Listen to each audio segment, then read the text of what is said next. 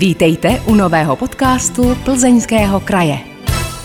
Příjemný poslech vám přeje Markéta Čekanová. Tentokrát si budeme povídat o tématu, o kterém se toho obecně příliš neví, ale o to víc se k němu váže představ, předsudků a omylů o pěstounství. Mým hostem je Alena Moučková, žena, která vychovává dvě děti v pěstounské péči spolu se svým manželem. Dobrý den. Dobrý den. Které z vašich dětí vás dnes ráno zvládlo už nejvíc pobavit nebo rozlobit? Eh, byla to Emička, která je v období vzdoru, takže neustále něco nechce. Takže to bylo takový, takový začátek dne. Ale potom bylo milé, milé popovídání s Kristýnkou ještě než odešla do školky, do školy, takže, takže to bylo zase fajn. Takže jsem tak nějak ve vyrovnání. Abychom uvedli naše posluchače úplně do obrazu, vy máte tedy dvě dcery, kolik je jim? Máme Kristýnku s manželem, eh, to je 16 let, chodí prvním rokem na střední školu, kosmetickou ve Škroupově ulici a druhou holčičku Emičku, eh, který je, bude jí 9 let v srpnu a chodí eh, prvním rokem do první třídy do lazaretní školy, protože je nevědomá.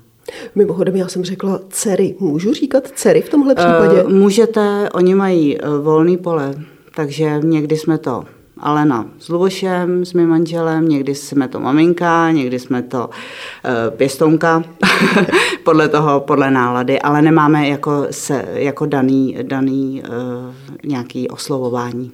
A když vy o nich mluvíte, říkáte někdy dcery nebo máte jenom ta jména, která používáte? Uh, říkáme naše děti, holčičky, uh, Kristýnka, Emička, uh, naše děti. Jak vypadá běžný den ve vaší rodině? Eh, běžný den je, že se ráno nechce stávat, což je úplně běžný u dětí, což bylo běžný už i u mě, takže se nevy, nevybočujeme z normálu. Eh, holky jsou celkem šikovný a ráno vstaneme, nasnídáme se, dokonce i snídají, připraví si občas i sami snídani, takže e, tím jsou nadstandardní, protože to u mě nebylo, mě vždycky mami připravovala moji snídani.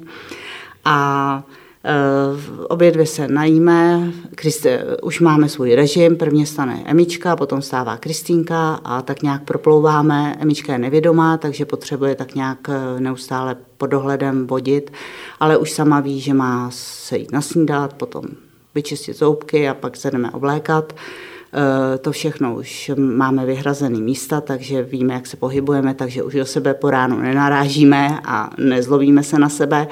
A vlastně jdeme do práce, manžel jde do práce, holky jdou do školy a já tak nějak poklidím, nakoupím, zatím jsem doma a teď se tak nějak porozlížím po, znova po zaměstnání po třech letech, že bych znova zkusila pracovat.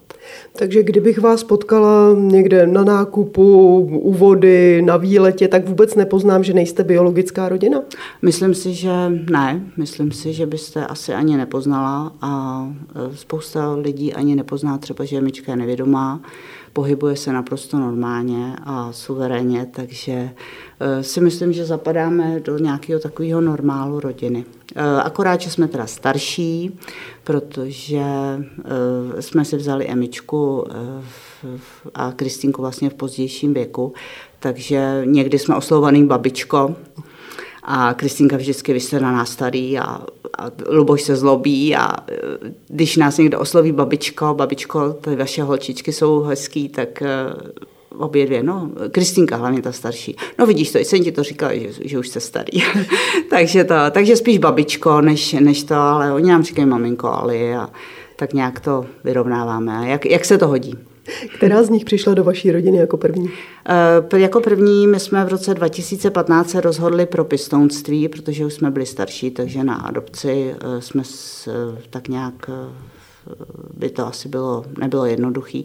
Takže jsme se rozhodli pro pěstounství, pro, prošli jsme školením v Plzni a v červnu vlastně jsme byli seznámení s Kristínkou, za kterou jsme dojížděli rok Rok jsme ji poznávali a e, pak, protože Kristýnce už bylo 8 let, takže vlastně už byla dost e,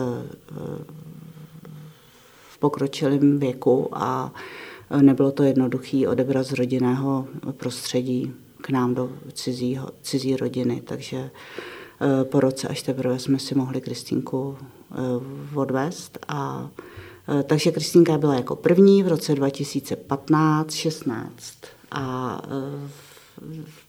v roce 2020 jsme se rozhodli, že je u nás trochu smutno, že Kristýnka by potřebovala nějakého sourozence, takže jsme si zažádali a byla nám nabídnutá Emička z eh, Ústeckého kraje, která je nevidomá, ztratila zrak ve čtyřech letech a e, tak nějak jsme si sedli, takže jsme se rozhodli, že spolu budeme žít a celkem si myslím, že to i funguje.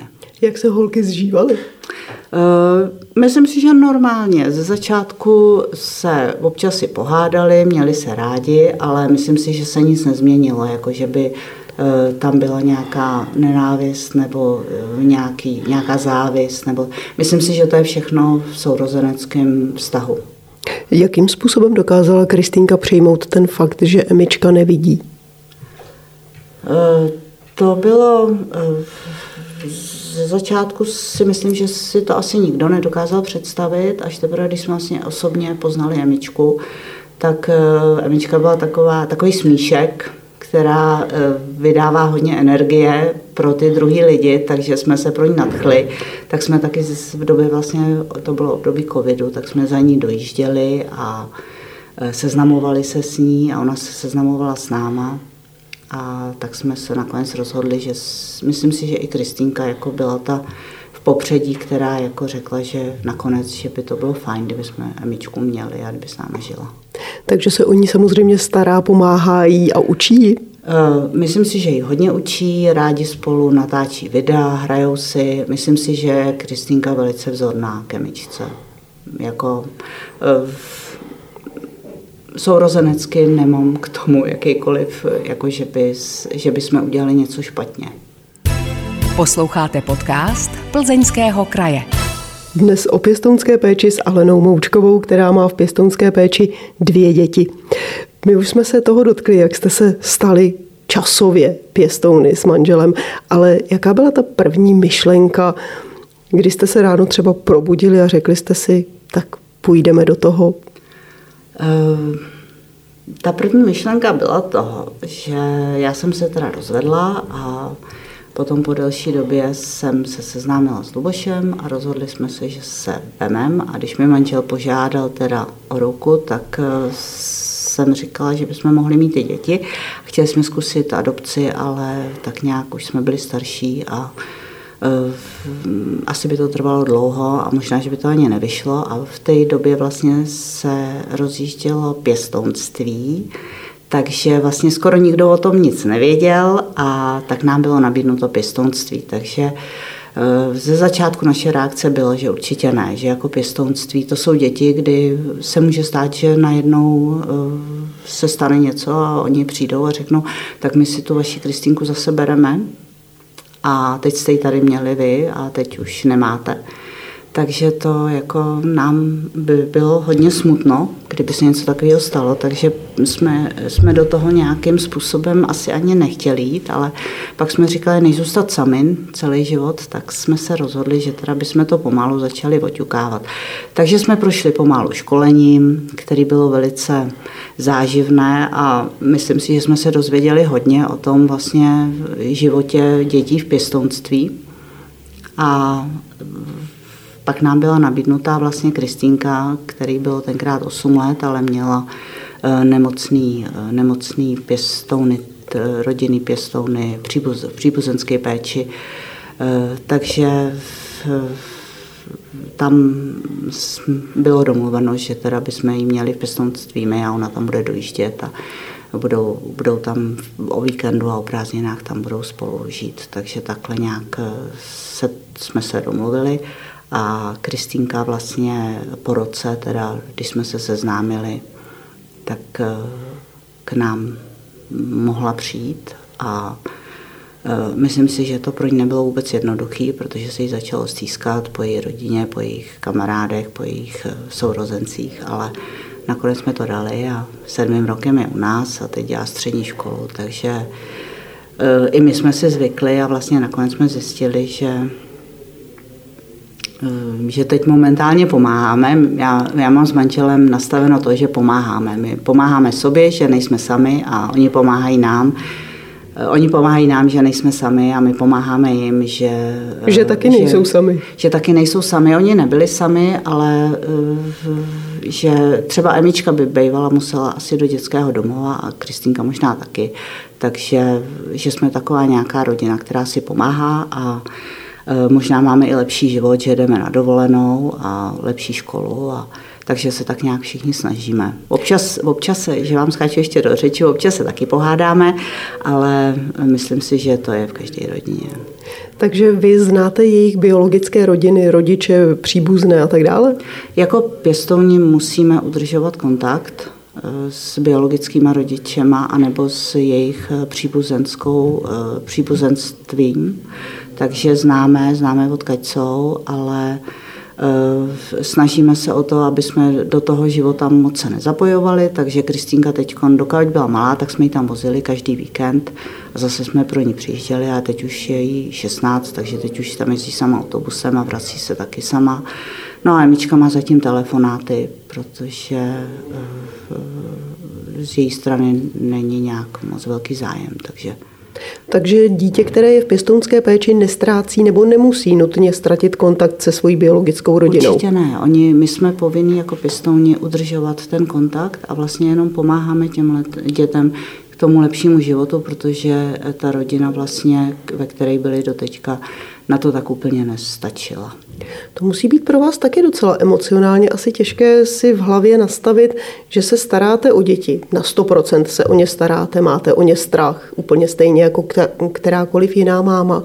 Ale zároveň víte, že nejsou úplně vaše, že je tady nějaká rodina, která s nimi chce nebo nechce mít kontakt. Ty děti mají s tou rodinou dobré nebo špatné vztahy, radují se tam nebo se trápí vy je tam třeba posíláte na ten víkend nebo umožňujete nějaká ta setkání a asi někde vzadu trošičku trnete, jestli se to dítě nevrátí s tím, já chci zpátky k mámě, k babičce, k tetě.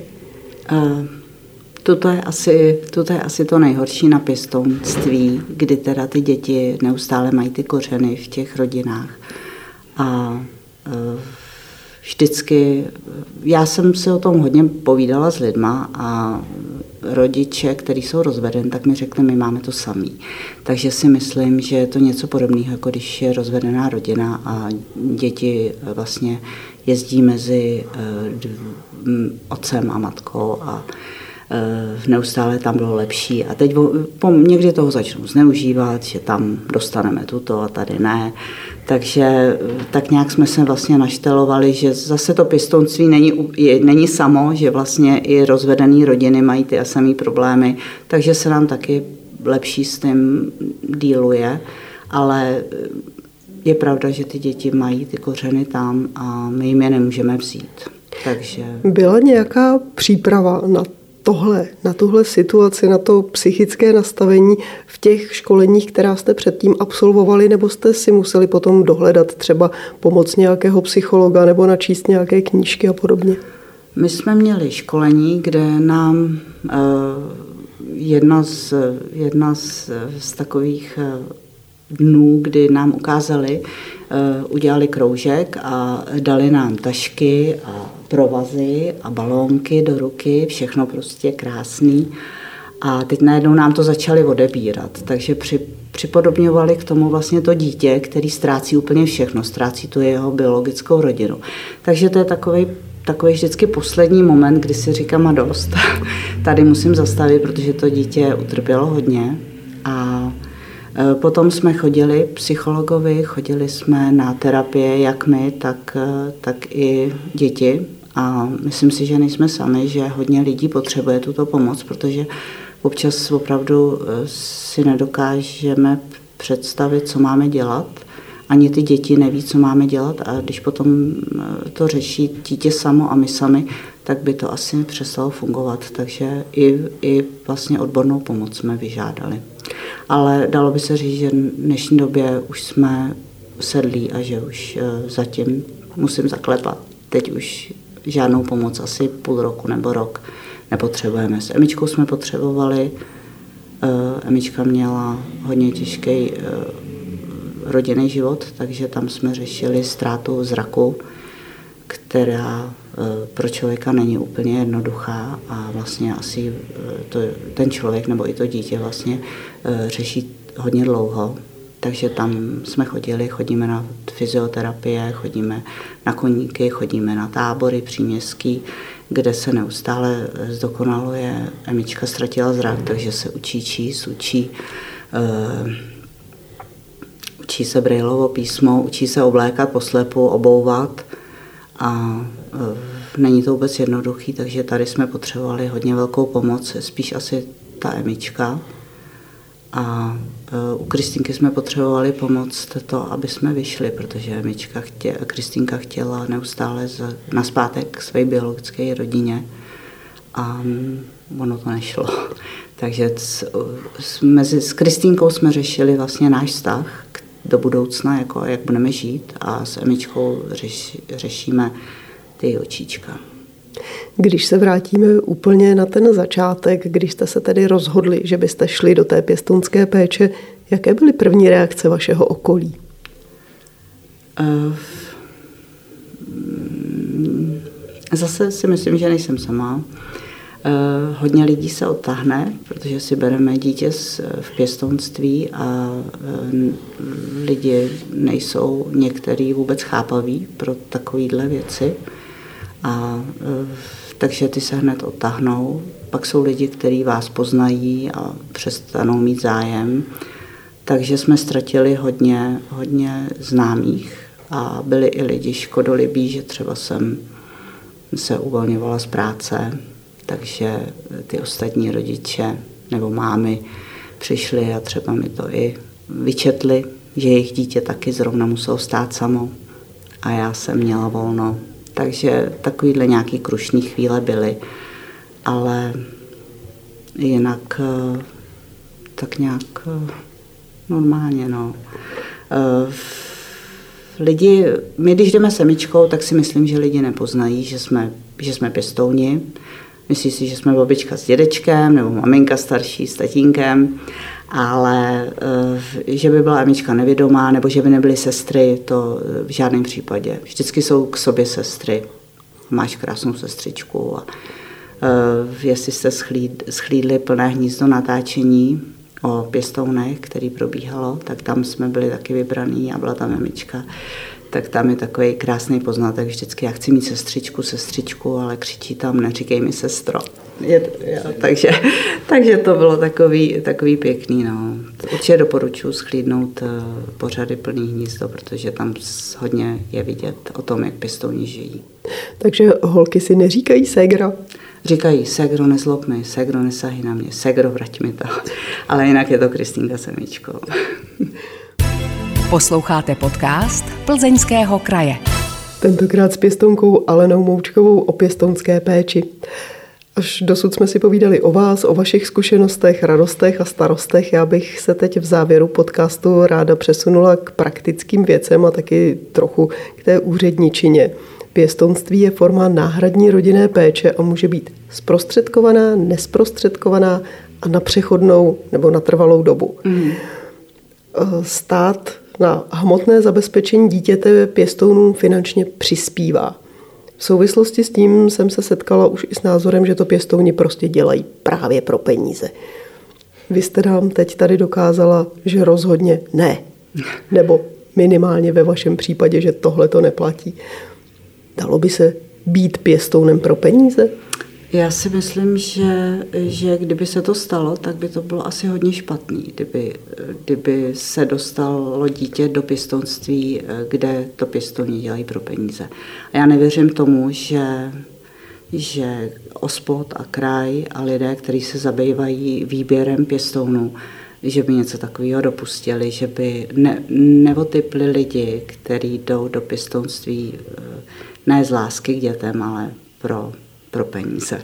Protože i, i, i my jsme museli projít velkýma testama a školením a e, neustále jsme testovaní a e, chodí k nám na kontroly, které nám pomáhají, ale který taky kontrolují děti, jestli jsou v pořádku. Takže já nevěřím tomu, že by prošli pěstouni, kteří to dělají pro peníze. Co všechno tedy musí člověk podstoupit a jaká pravidla musí dodržovat, když chce být pěstounem? Uh, my jsme museli podstoupit školení, který bylo tady od Prajdu v Plzni. Uh, byli jsme asi na půl roku, já už to nepamatuju, ono už je to delší dobu, asi půl roku trvalo. Ukončili jsme to nějakýma zkouškama a potom jsme vlastně nesměli si vybrat, eh, což už jsme u té zprostředkovaný a nesprostředkovaný. My jsme měli zprostředkovanou péči pěstounství, protože eh, my jsme si teda nevybírali. Já si myslím, že nesprostředkovaná jsou většinou rodinný eh, příbuzenský vztahy, pěstounský vztahy a takže my jsme vlastně čekali právě, koho nám přidělí a Myslím si, že vždycky jsem říkala, že oni to nemůžou zvládnout, oni nás vůbec neznají, ale myslím si, že ty odborníci, kteří opravdu nás testovali a školili, takže vlastně eh, nás otypli velice dobře a ty děti k nám vybrali taky dobře. Takže já doufám, že i ty děti v tom posledním koutku jsou s námi spokojení. Takže tam byly nějaké psychotesty, zjišťovali, jaké máte třeba i záliby, koníčky, k čemu třeba můžete ty děti dál vést? Eh, zdravotní stav, eh, zázemí, jestli máme dluhy, jaký máme školy, jak jsme zaměstnaný, kolik je nám let, psychologické testy, no a potom to školení toho Prideu.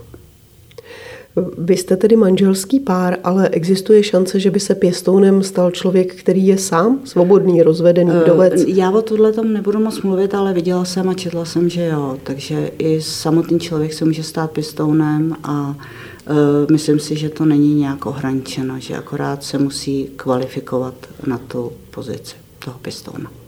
Musí na to mít všechny ty potřebné vlastnosti. Ty A myslím si, že zase děti jsou individuální, to znamená, že ne všechny děti by se hodily ke všem pěstounům. Vy máte tedy dvě děvenky. Mm-hmm. Plánujete ještě nějaké další přírůstky? Uh, protože už jsme starší, tak uh, za, jako ne, nežádáme si. Pochopitelně, kdyby z někdo za náma přišel, tak uh, zvážíme ale já bych teď radši nastoupila do té práce a už se tak nějak věnovala eh, práci, rodinu máme, rodinu máme tak nějak, myslím, danou dohromady a eh, holky celkem jsou v pohodě, takže jako ne, sami od sebe nežádáme. Co byste poradila lidem, kteří nás třeba teď poslouchali a řekli si, já bych se taky chtěl stát pěstounem. Nad čím by měli přemýšlet, než si půjdou na úřad vyzvednout formuláře žádosti? No, uh, aby si určitě neříkali to, že když se to nepovede, takže ho můžou vrátit to dítě. Nikdy vás nenapadlo, že by se holky, když to nepůjde, mohly vrátit? No, napadlo, nenapadlo, ale mm, vždycky, vždycky právě děláme tak, aby se to nestalo. Takže vyhledáváme pomoc, snažíme se něco udělat, eh, jet na dovolenou, jet na výlet. Bylo mi doporučeno jít ven. A tak, aby prostě jsme ho nemuseli vrátit, to dítě. Prostě chovat se jako hmm. rodina, protože já, když mám své děti, tak je taky nemůžu vrátit do porodnice. Děkuji, to je přesně ono. Kdybyste na začátku svého rozhodování měli s manželem ty dnešní zkušenosti, které máte, šli byste do toho znovu? Já myslím, že jo. Asi jo, určitě. Já bych do toho šla, nebudu mluvit za manžela, protože jsme asi se o tom nebavili, ale já bych do toho šla asi znova. To je krásný závěr podcastu Plzeňského kraje, který se tentokrát věnoval tématu pěstounství. Mým hostem byla pěstounka Alena Moučková, která vychovává dvě děvčata. Já vám moc děkuji, že jste si našla čas. Přeju vám, ať se holkám daří ve škole i v životě, ať jsou zdravé, veselé, ať jste spokojení. A ať vám jednou z toho hnízda vyletí a přitom to není smutné. Děkuji moc. Děkuji. Vážení posluchači, máte ve svém okolí také nějakého zajímavého hosta, který by měl v podcastu Plzeňského kraje co říct? Dejte nám o něm vědět. Na vaše e-maily na adrese podcasty zavináč plzeňský kraj.cz se těší Markéta Čekanová. Díky za to, že jste poslouchali tento podcast. Připomínáme, že všechny podcasty Plzeňského kraje najdete také na stránkách Plzeňského kraje www.plzeňský-kraj.cz, na krajském Facebooku, YouTube nebo v Spotify, Apple podcastech a podcastech Google. Aby vám neutekly další díly, nezapomeňte nás sledovat nebo si přihlásit odběr, ať už nás sledujete nebo posloucháte kdekoliv. Těšíme se v příštím dílu naslyšenou.